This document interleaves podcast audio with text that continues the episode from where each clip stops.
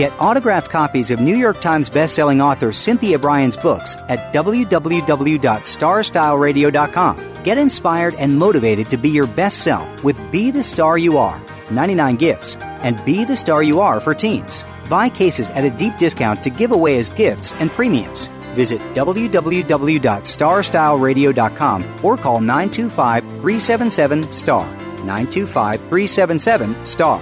925 377 STAR.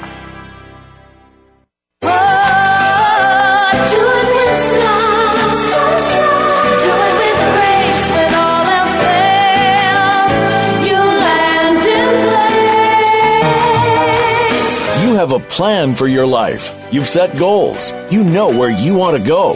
Congratulations on finding Star Style. Be the star you are. Our vibrant hosts, passion, purpose, and possibility producer Cynthia Bryan and her energetic daughter, healthy living specialist Heather Brittany, share the best roads, fastest detours, and successful strategies for a life worth living. Reach your potential with their personal achievement coaching, miracle moments, inspiring guests, titillating interviews, and business bites. Be introduced to new books and innovative ideas that encourage you to live a positive, sustainable lifestyle while achieving your dreams. Ignite your power. Make a difference in the world and shoot for the stars. It's the power hour of living, loving, laughing, and learning. On Star Style, be the star you are. Lend us your ears. The party starts now.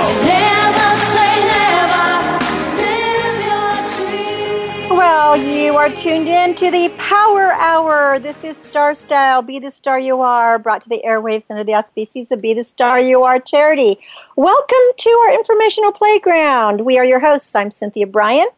And I'm Heather Brittany. And we do have a very fun show for you today. We're going to start it off talking about wine. Wish I had a glass in front of me right now, but since I have a show following this, I can't do it. But Heather's going to talk about winology in segment one. In segment two, we want you to have a happier, healthier garden. So I'm going to show you how to bring the birds and more life for the birds into your garden. And in segment three, we're going to talk about taking time to appreciate the simple things in life. Like I ate a sandwich by a fountain and I watched the birds and the bees today and it was very simple but I really I really loved it. The miracle moment for today is brought to you by Be the Star You Are. Getting ready for the Pear Festival. Brooks Albright, Lamorinda Weekly and Verbruga Construction are our sponsors coming up on September 26th. So don't miss it. And this source is unknown. It's not who you are that holds you back. It's who you think you're not. Hmm. Think about it. Yeah. See, we never give ourselves enough credit, do we, Heather? I mean, I think we're our own. We're always our own worst critics. We're always finding what's wrong with us. All of those kind of things. All right. Well, we're going to jump right into wine, something that both Heather and I are very passionate about. I grew up on a, in the vineyards. I grew up in Napa Valley. My whole family is in, or most of my family are in the wine industry somewhere.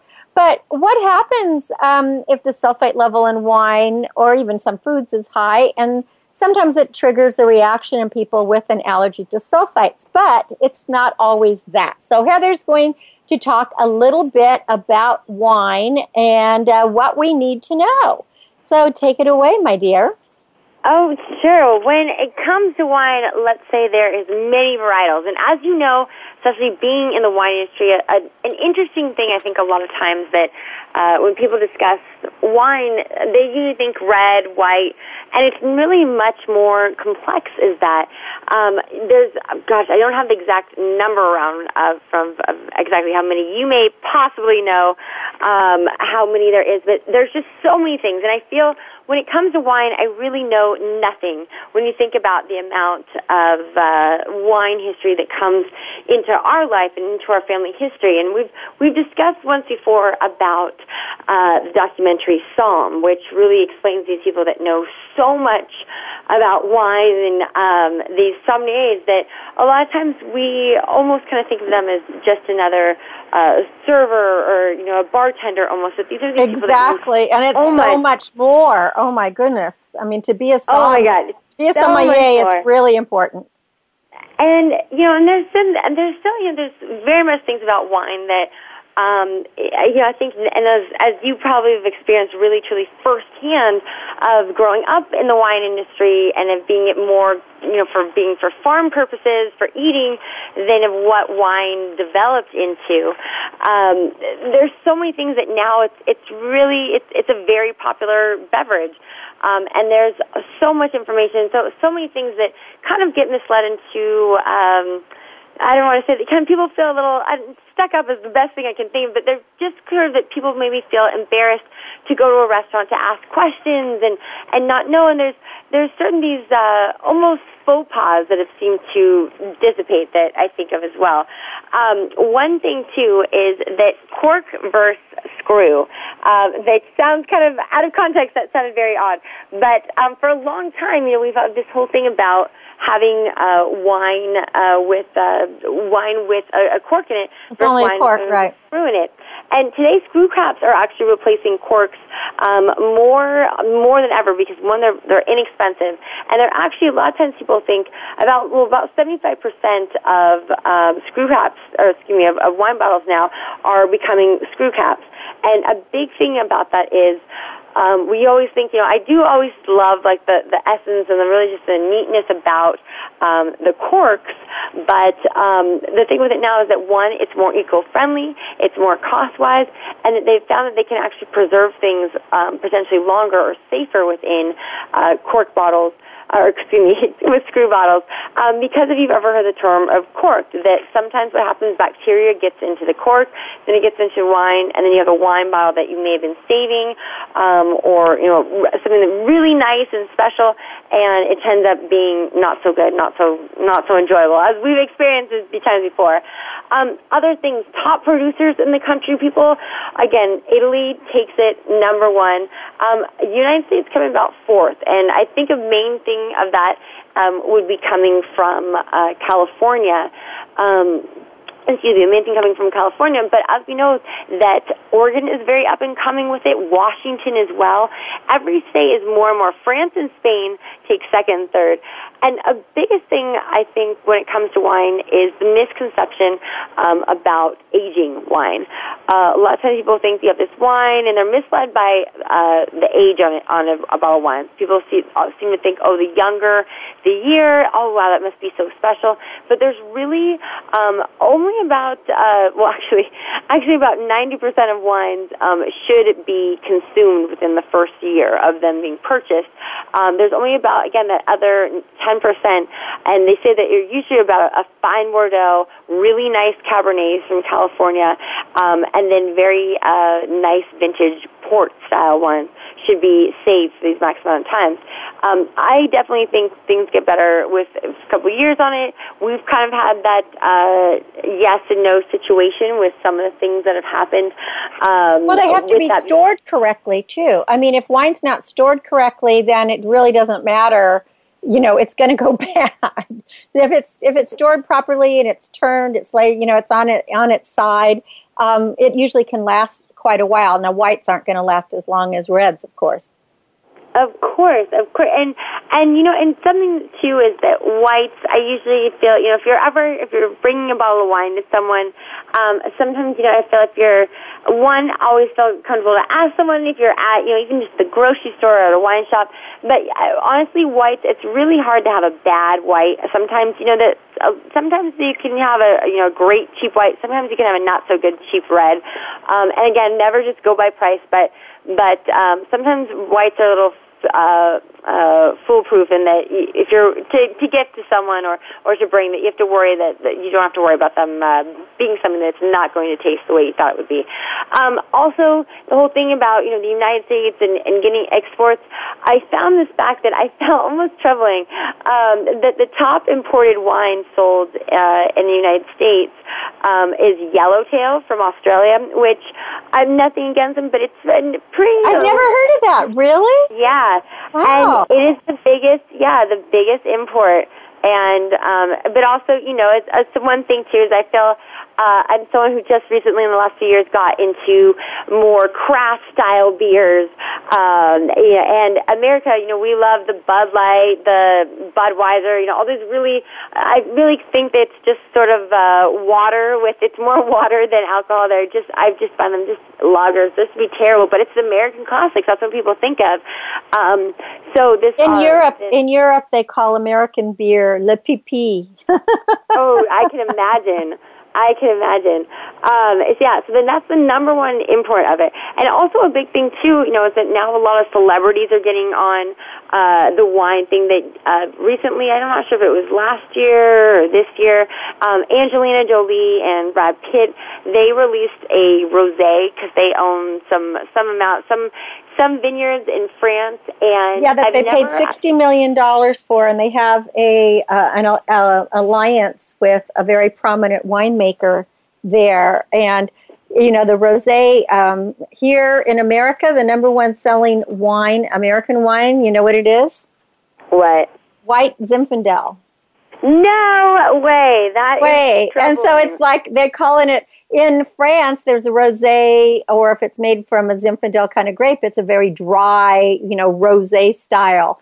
But here in America, it's something like I was just reading. Uh, it it's it's decreased a bit, but it's still like 17 million. Do I want to say barrels? I better not give the exact amount. I was just reading it. I don't have it at my fingertips, but I was like shocked at at that. Anyway, continue about the rosé and and yeah, well, and you know what? Angelina. Just to say is that for me personally, um, I'm someone, and again, another a, a thing that people want a very popular wine uh, is P- uh, Pinot Noir, and I am personally not a big Pinot fan. I think everyone's allowed for their own palate, their own flavors, all that great stuff. Um, but for me personally, it's just a little too light. I like a more heavier, meatier uh, red when it comes to that. I mean, I completely can understand you know people wanting this rosé. Personally, I have. There's been very few rosés that, excuse me, that I've enjoyed, but the few that I have, I've just absolutely loved, and I've heard um, really good things about this one, this uh, Jolie-Pitt collaboration. Um, but there's also many other celebrities that have, you know, hopped on the bandwagon. Drew Barrymore has um, something that is one that uh, I think she, I'm not sure how much she produces or any other, but I know that um, she makes a Pinot Grigio and it's something called like butterfly or flower child or daisy or something cute, something cute like that. Um, another that thing fits that's her personality. One hundred percent. And another thing that's um, really interesting is if you've ever had anyone talk about any possibly allergies or things they may have with wine. I had a girlfriend actually that I used to work with that um, said she was allergic to wine, and I said why, and she said, oh, I get um, I break out in hives, I get rashes because of the sulfate. And now sulfate's found in a lot of things. I personally do get it. I can, you know, that's a true and honest thing. Um, the sulfate a lot of times is, uh, if you think about it, it's preserve, preserve things. It's put into dried fruits as well. Um, there's particular when I eat those little dried ginger candies, they have a lot of the sulfate in it and the sugar, and for what reason it tastes so good to me, but I always break out in hives. I'm that person that knows they shouldn't, uh, but you know, it's nothing that's going to kill me. I'm just very uncomfortable while I'm eating this delicious thing. So that happens.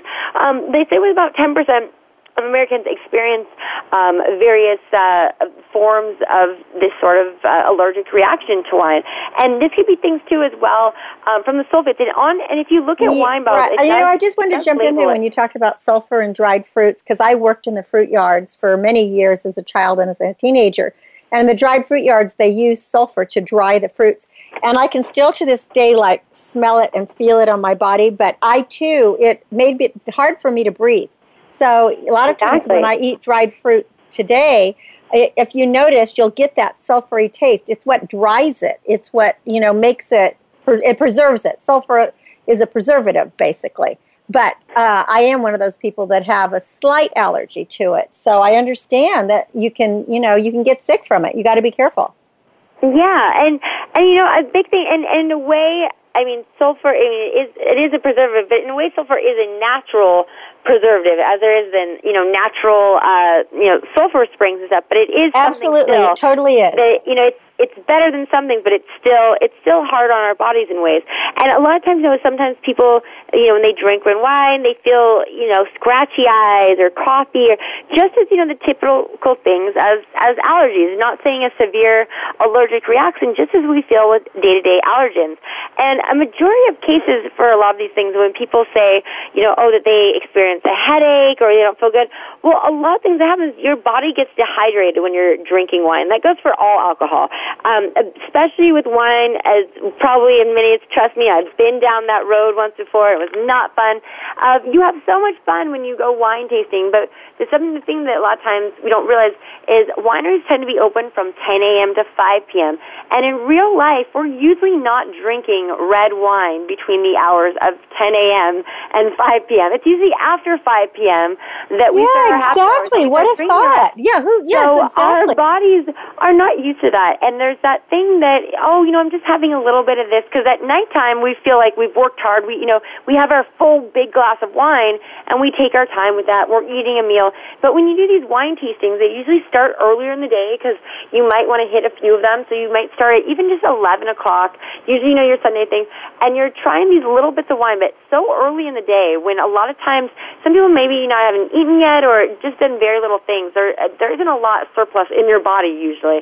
So you start drinking wine, and even those little sips that you know they're pouring one ounce pours. Well, wine typically is only uh, a glass of wine isn't an eight ounce glass. A glass of wine is four ounces. So usually when you go and do these tastings, they'll, be anywhere from one to two, and sometimes um, you know you, that you might like a glass, you want to revisit, and sometimes they, they may offer many tastings.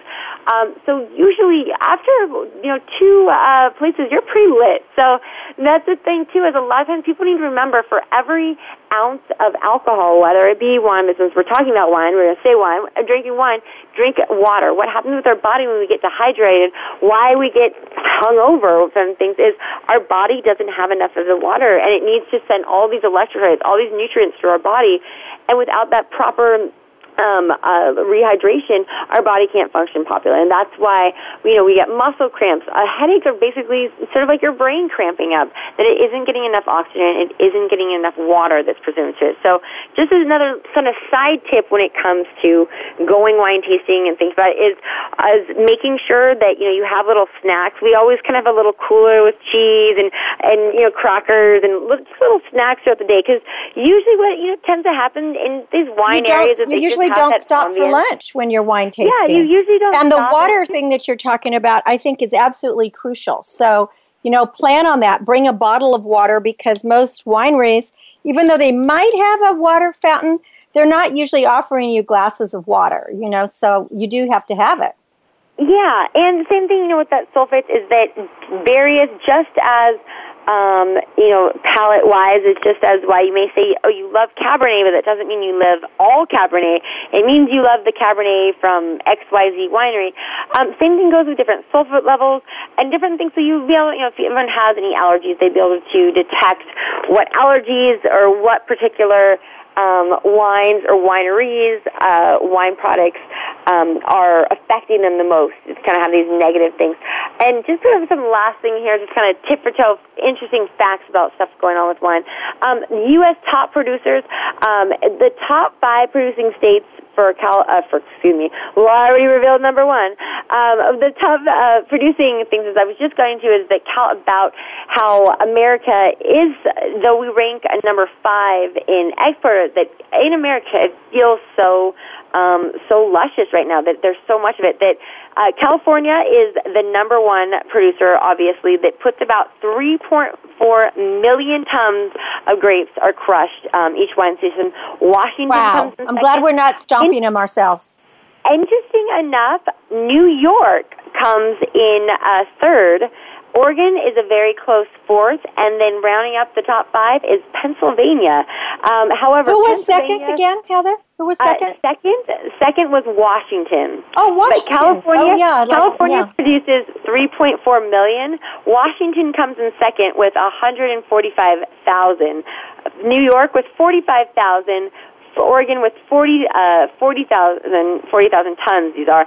And Pennsylvania, coming in fifth, is at 13,200. So California is the, obviously the top producer of that. Um, Now, Pennsylvania, so, I would there are all have never thought, you know, never. I would, and I would have thought that Oregon was second. Washington, That, I, I, you know, I have would had some good New York wines for sure. was to be second. I would have thought Oregon to be third, but Oregon is only about five thousand tons.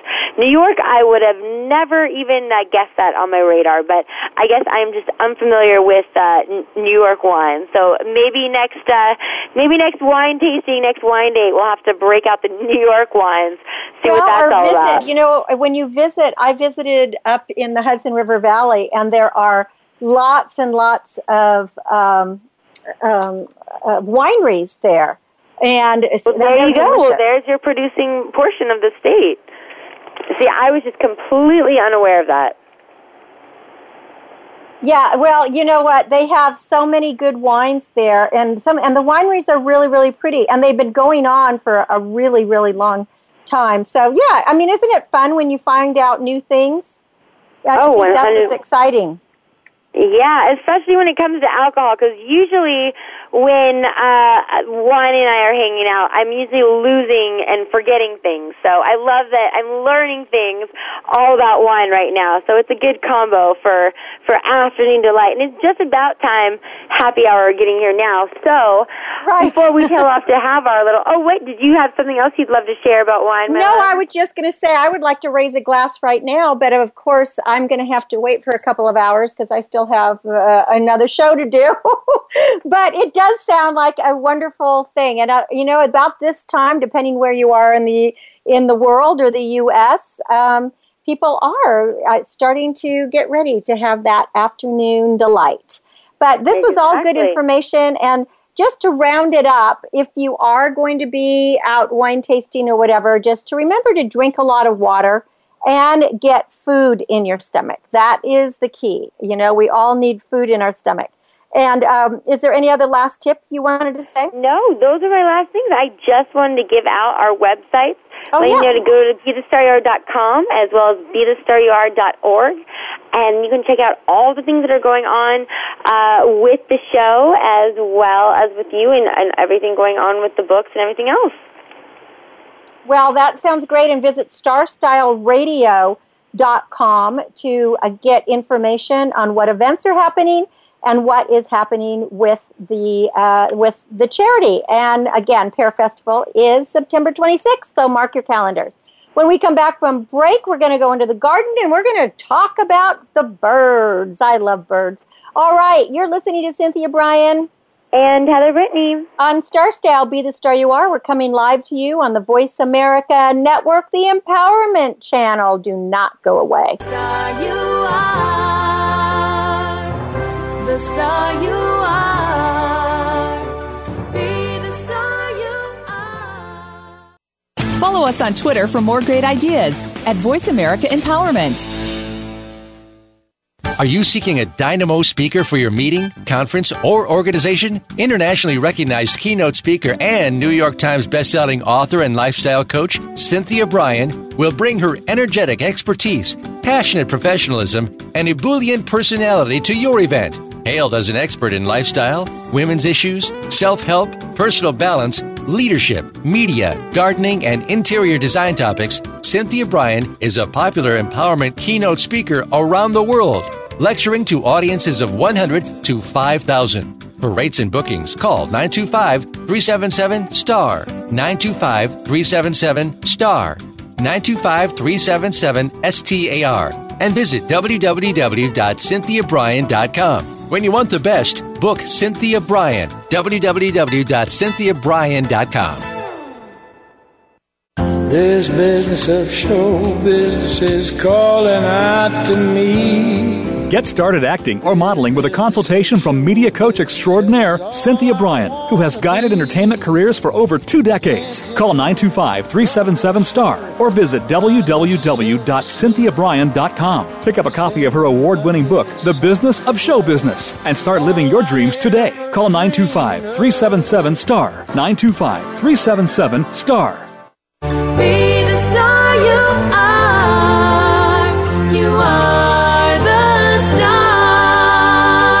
Plug in your headphones and tune in to enlightening interviews with acclaimed authors and success experts as our Oprah of the airwaves, Cynthia Bryan, gabs with the gurus. Lend us your ears for the Power Hour on Star Style. Be the star you are. Now, here's Cynthia Bryan. Find all you need in the light. Well, hello, hello. I am back. I am Cynthia Bryan. We are coming to you live on the Voice America Network. And this is the Empowerment Channel where hopefully we are catapulting you to the stars because we're brought to the airwaves under the auspices of the charity Be the Star You Are. And we really do believe our motto read, lead, succeed. We want to create leaders, and to be a leader, you must be a reader. So we hope that you are reading books. If you're interested in any of the books that I have written and published, you can visit starstyleradio.net and go to the Star Style store. You can get autographed copies, and all the money is a donation to the charity. And they make great gifts. So make sure to do that. You know, there's always some celebration, and a book is a gift that lasts forever. Well, as you all know, I am a major gardener, and I'm very excited because uh, in the next month, I will be speaking at the National Garden uh, Symposium that's going to be happening in Pasadena. And what my topic is, is I'm going to be lecturing to garden writers and professionals about how to be on the radio and television how to be a producer and interview like a star. And of course, I will relate it to the garden industry. So uh, I'm very excited about that. After being on the air since 1998 and being on television since the 1980s, I think I might have something to say about this. But as you know, with I have a column called Digging Deep, Gardening with Cynthia. I've been doing this, oh, I think it's going on 10 years now. And on top of that, I'm the co author of Chicken Soup for the Gardener Soul. But something that I've never been an expert in, but I've enjoyed my entire life, I get just a kick out of the birds. So I thought I would talk about the birds. And if you've ever heard or read the essayist and poet Joseph Addison, I mean, he, he was quite old. He's from 1672. He died in 1719. He had this wonderful quote, and he said, I value my garden more for being full of blackbirds than full of cherries. And very frankly, I give them fruit for their songs. And that's how I feel. Some of my favorite birds are the mockingbirds and the finches that just are constantly singing. And I, I, I just have the best time listening to them. In fact, you might. Um, you might go out to your own garden and just start listening to the sounds of the birds. Are you actually attracting birds to your backyard? In the past few months, I've been receiving numerous emails and actually calls from readers of my garden columns, and um, I've been getting emails literally from around the world asking some questions about our flying friends. And what I'm finding is that many people in many different states and countries are indicating that the bird population has increased in their landscape, and some gardeners are enjoying first time visitors. They've never seen this bird before, and they don't know what it is, but they're happy it's there. There's robins and sparrows and hummingbirds and crows and red-tailed hawks and quail and mourning doves and jays and owls and chickadees, wrens, bush tits, mockingbirds, as I said, thrashers, robins, yellow warblers, finches, larks, wrens, orioles, blackbirds, tanagers, and of course, so many other species are calling home your backyard. Here, where I live, we also have the turkeys. I have a family of about 20 that literally live in my uh, front yard, front garden, and they don't they're digging all the time i actually think that their manure is good for the garden and then we have lots and lots of um, of uh, like turkey vultures around and hawks and owls, which I like. And those are all good too for the garden. Now, something really fun. This past week, I adopted a one wing cockatiel named Spunky. And he and I immediately bonded because he's the one that actually spawned the idea to write about and to talk about the benefits of birds because he actually had been attacked by a raccoon had lost his wing but survived. And because he's such a survivor, he um, he can climb. He can't fly, but he climbs. And so I adopted him, and he is just the sweetest sweetest guy, and he never stops talking. You know, whenever I'm near, he just chat, chat, chat, chats. And pretty soon, I'm sure he's going to be repeating what I say. And I am a novice at identifying many of these wonderful creatures, but you know, they've always fascinated and entertained me. I have quail uh, that have their newly hatched covey and they convene on my lawn, or I have robins that lay their eggs in a wreath that I have on my back door every year. And I get to watch these babies, these little eggs, these pretty little blue eggs, crack open, and then the, the, the little tiny birds inside, you know, opening their beaks, and the moms coming and bringing them worms and feeding them. It's really quite interesting. Now, this year, the airspace around my home is particularly jammed with crows cawing. And I actually thought I was experiencing kind of a remake of the birds. I was a little scared when a convention of turkey vultures and crows assembled on my rooftop. And I snapped a photo of a couple of them, but then I had to jump in my car for safety because it was like an entire flock, about 20 other buzzards and crows landed. And I have no idea what was going on or what they were after. And I've never seen it happen before, and I've never seen it happen since. But these are huge huge birds, and they were making this big, big racket. Now, you might be wondering how long birds have been on the planet. In 1859, there were fossils found in Bavaria dating to 140 million years ago that suggested that modern birds evolved from a feathered ancestor that is called Archaeopteryx, and it's similar to a dinosaur. Now, it was just about the size of a crow. And interestingly, it is most likely the probable ancestor of over 9,000 species of birds that inhabit our planet today. So, what is the appeal of birds in our backyards? Well, it's numerous, the benefits. First of all, watching their antics and enjoying their beautiful plumage as well as their melodious song is intriguing. But the grand dividend, if you are a gardener, is their free assistance as garden helpers. Because birds are constantly turning over leaves, scratching in mulch, flitting from bush to tree, finding their meal of insects that we never see. Birds such as flycatchers and swallows, they decimate flying pests. And seed eating birds will glean 95% of the weed seed that grows every season. And I'm hoping that's why I have so many birds. I have so many weeds, you know, so I could use more birds. So when we welcome birds to our backyards, we're actually creating a home landscape that will naturally ward off disease and pests. Now, bacteria and spores struggle to survive as our gardens become more organic.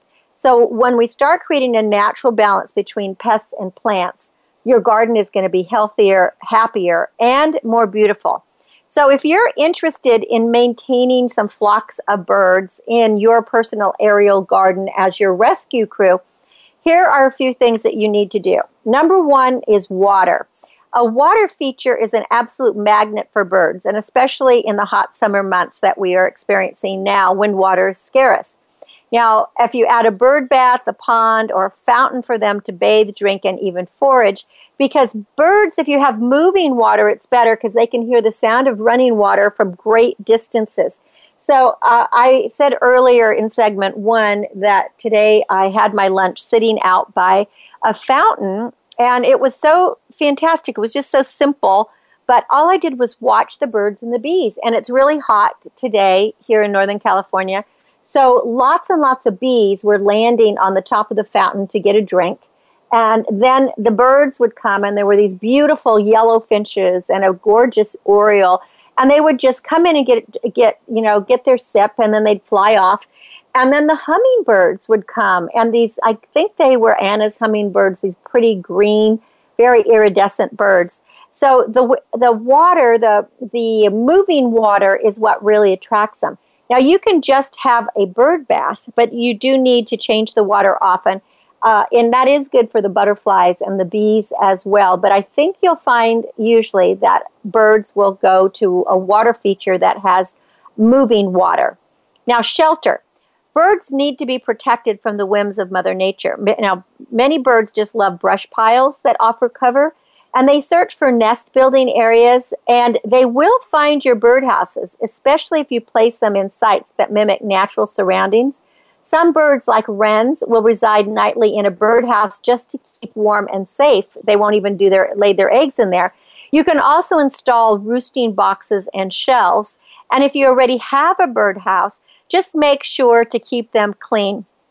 You know, Michael uh, de Cervantes wrote, Never look for this year's birds and last year's nests because they usually do not use the same nest every year. And, and last year's nest could have mites in it. Food. Now, bird feeders offer a bird's eye view of their acrobatic displays. So, you know, it also supplements their meals, and it could be the difference between life and death, especially in the winter months. What to include? Seed, suet, fruit, nuts, and nectar for the hummingbirds. And in the winter, you do want to make sure to continue feeding. Now, if you plan to stop feeding your birds, you want to slowly wean them so you uh, you know that they'll learn to hunt for themselves, and you don't want to cut off their food supply. Now, one of my readers wrote me who really loved birds that because she was feeding her birds with birdseed, she was attracting the rats. And I want to say that that is true. Is that rats and birds maybe go together in that uh, the rats do love birdseed. And if you're keeping your birdseed outside or not in a covered bin, the rats are going to gnaw into it if you just have a sack and they're going to get it. So if you're going to feed birds, feed them, other than the hummingbirds, feed them away from your house. Feed them up in the trees. Feed them farther away in more natural settings and then you're not going to have to worry about the um, the rat population exploding. Now, plants, plant evergreens, vines, shrubs, annuals, and perennials. Birds especially enjoy fruit bearing trees like peach, plum, apricot, and elderberry, as well as seed bearing plants like black eyed Susan, Cosmo, and sunflowers. The hummingbirds are attracted to deep red throated flowers that have nectar. So you want to include maybe some scarlet trumpet vine in your yard. Native species can include mustard, wild pea, poppy, shooting star, milkweed, larkspur, lupin, columbine, anemone, bleeding heart, and verbena. All of these will draw the hummingbirds, the butterflies, and the seed and insect eating birds to your backyard. So if you take care of your birds, they're going to take care of your garden because I like to say that life is always for the birds. Now, we do have a few mid month tips for you. This is the time of the year to go out into your backyard and pick your uh, eggplant, your corn, your watermelon, and your peppers and grill it on the barbecue. Brush it with olive oil and garlic and sprinkle with salt or sage or cilantro for just a really delicious treat. And you may be saying, what, what, you know, grill watermelon? Just try it. I think that you are going to really, really enjoy it. Then it's also the time to pick pears and Asian pears. Now, slice up uh, pears into salads or eat them fresh off the tree. Or, like we're going to be having at the Pear Festival, you can even make pear pies. Asian pears are crunchier. They taste more like apples with just that sweetness of the pear. So um, I prefer Asian pears to just regular pears. But you can also poach pears in brandy or port and use them as a dessert. It's time to divide those bearded iris. When the iris rhizomes are crowded, they will not bloom. So you have to use a sharp shovel to slice through the rhizomes and then you replant in other areas or share with friends. And even small pieces will grow into plants. Succession plant your arugula, your lettuce, your carrots, your beans, and your beets for crops that are continue to feed you through the fall. And then finally, of course, enjoy the bird because they are our favorite friends of our landscaping and they provide entertainment, pest control, and nature nurture. Now, this is also the time of year if you are like bulbs, and bulbs are some of my very, very, very best friends, to start thinking about next year's garden because next month is the time that you're going to buy your bulbs or uh, you're going to get you're going to order your bulbs and they'll be getting delivered by the end of September. And if you want a really beautiful succession of bloom that you can see in successful gardens, you have to have some planting and some fall planting. You could have crocus, daffodils, tulip flowers that will come up in March, April, and May, and then hydrangeas and shrubs will can really get a significant head start if you plant them in the fall and allow them the time to uh, settle and establish root systems before beginning an extended flower show that's going to start next summer. And there are so many incredible bulbs out there. So you're going to want to get, you know, some narcissus. You might want to get some peonies. Um, of course, as I said, iris, galanthus is amazing. Might get some lycoris, and that is um, that's a great plant. I also like lilium uh, speciosum. These are lilies that I think are um, they're so beautiful. They're not deer proof though. You know, they're not the deer really love them. I also throw seeds of hollyhock right now. It's they are essential to every cottage garden. The actual name is Alcea, and they are a true perennial hollyhock, but they really add beautiful vertical accent to any sunny bed. And clematis, this is an old favorite, and you can get climbing or non climbing clematis. So, again, the season to do it. And if you're in shade, you might want to plant some hosta. Hosta works really well, and you can even collaborate that with some daffodils. So, you can think about all these. Now, if you're trying to have a lot of color and you need some height, but you don't want the deer to eat in, think about allium. It is uh, very distinctive. The flowers are long lived. You can dry them.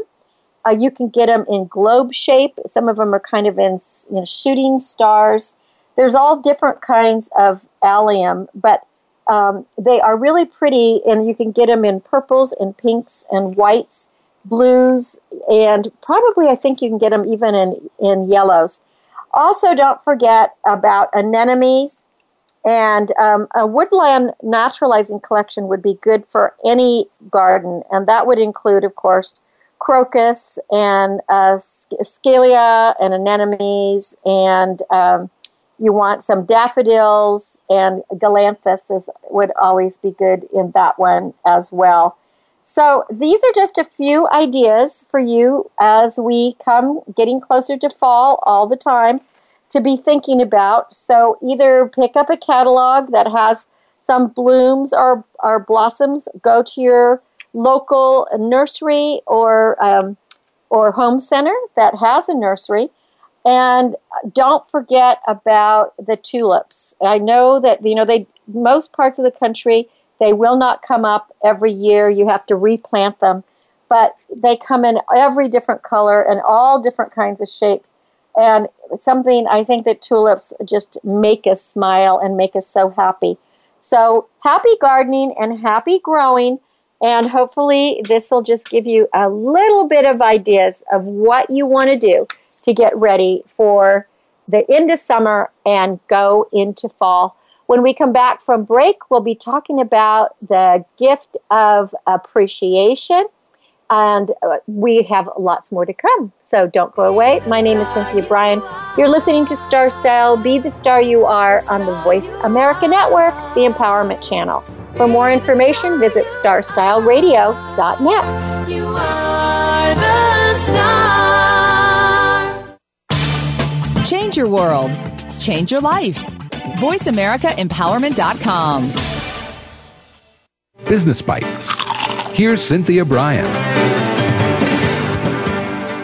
Sometimes we feel like nothing is going right in our lives. We all have days like this. But don't be afraid. You needn't slay the beast or scale the entire mountain. It's not really how it's done. You only need to move through today. So think of the distance you've already covered, focus on your strengths, and let each new step remind you of your freedom. Let your every breath remind you that you are in power seek out friends and guides uh, who can help you through the tough times because your good friends and your good colleagues are anxious to be of assistance to you because you're not alone, you're understood. The road has been walked before. Life is just a dance, and sometimes it's a few steps at a time, And sometimes it is the full waltz.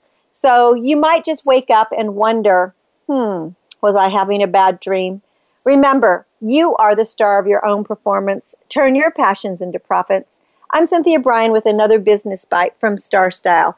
For more information about booking a consultation or getting a coaching session, call 925 377 STAR, 925 377 7827, or visit star style.com.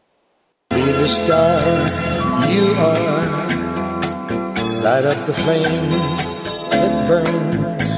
Make a world of difference in a world of differences when you support Be the Star You Are 501c3, a literacy and positive media charity dedicated to empowering women, families, and youth. Visit BeTheStarYouAre.org to make a tax deductible donation today. Everyone counts. Donate today. BeTheStarYouAre.org. Be the lucky star you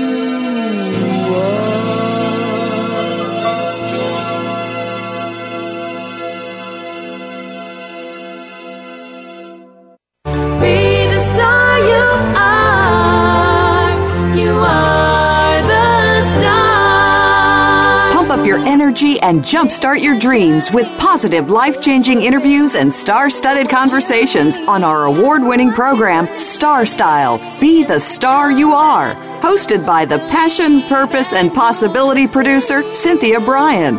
Now, back to the power party. Find all you need in the.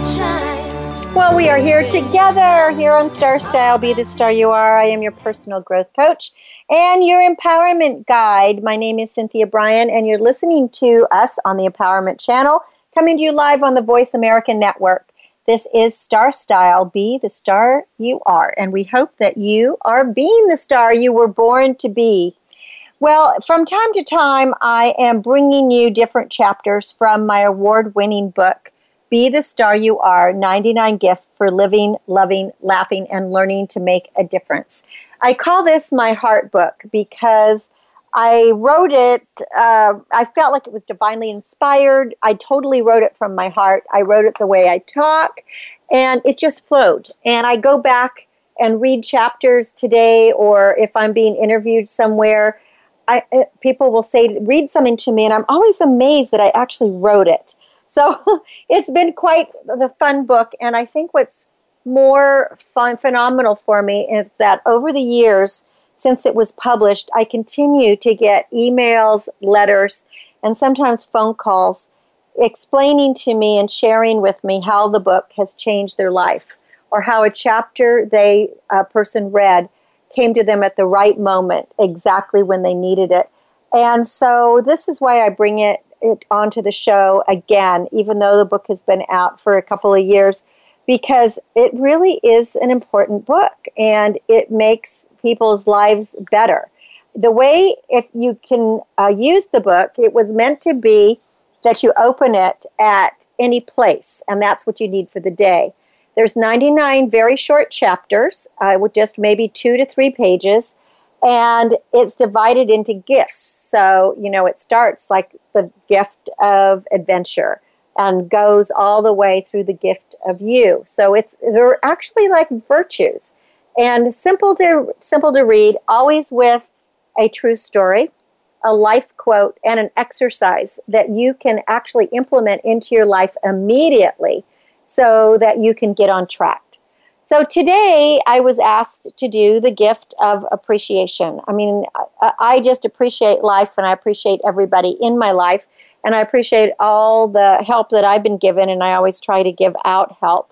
So I hope that you will enjoy the gift of appreciation and find something to be appreciative for because the more we say thank you, the more we have to say thank you for. So be grateful for everything. A Porsche, an economics professor at my son's college, was astonished when one of his former students gave him a brand new sports car. The professor had always told his students that one day what they were learning in his class would help them succeed. And when you become a millionaire, he would joke, don't forget to buy me a Porsche. Well, 10 years later, one of those students came back for a visit and presented his teacher with that Porsche. The student had used what he'd learned to become one of the new technology millionaires. He never forgot the inspiration of his favorite professor and wanted to show his appreciation in an unexpected way. Can you imagine getting a Porsche when you're just kind of joking to your students? Well, as a cheerleading captain at her high school, Heather volunteered her squad to cheer at the Wheelchair Olympics. The incredible athleticism of these courageous men and women thrilled her, and after a few minutes of competition, she no longer noticed that they were in wheelchairs. The competitors, in turn, were touched that a group of high school students wanted to cheer for them. They showered the girls with appreciation, compliments, and lots of smiles. Far more accolades than they had ever received from their own school teams. The squad decided to continue as the official cheerleaders for as many wheelchair events as possible. And appreciation made the difference in making each person feel special. So every day, when I wake up, I take just a few minutes to say a prayer of appreciation for just the simple things, starting with being alive, working in my garden, laughing with my kids, holding hands with my husband, cleaning out my barn. All are very simple things, but they're ones that I appreciate greatly. We're on this planet for a very short moment. We can curse the darkness or we can give thanks for the light. We can appreciate the roosters crowing in the morning or the rumble of the traffic and the bulbs pushing up from the winter snow or the rain washed sidewalk. We can appreciate your pillow at the end of the day, a stranger's smile, the broccoli for dinner. You can appreciate the challenges and the criticism that encourage growth and discovery. Appreciate the quiet moments that refresh because we are all gifts to the universe and we only have this moment. So it's critical that we live in it, we cherish it, and we appreciate it. So the exercise is actually called Be a Gift. When you approach a, a group of people, what are your first sensations? By regarding every one of them as a gift to you, believe that people are making and waiting to make a deal with you. How can you convey this message to them? Make them the gift. They want and need you in their life. And once you believe this, your body will convey that you are the gift. So create joy in your life this minute and appreciate just one little thing. So think about the gift of appreciation and decide for yourself what it is that you want to do to show appreciation to those around you or to those um, to situations that may not have been you know so great I mean, even when you're going through struggles, and this last these last few months for me have been really challenging, especially on a personal level. I'm still grateful that I'm going through it because I'm learning so much. And I might be exhausted, but there's always, you know, I always say if you keep your face to the sunshine, you won't see the darkness. So just remember, even when one door closes, another door opens. So appreciate everything.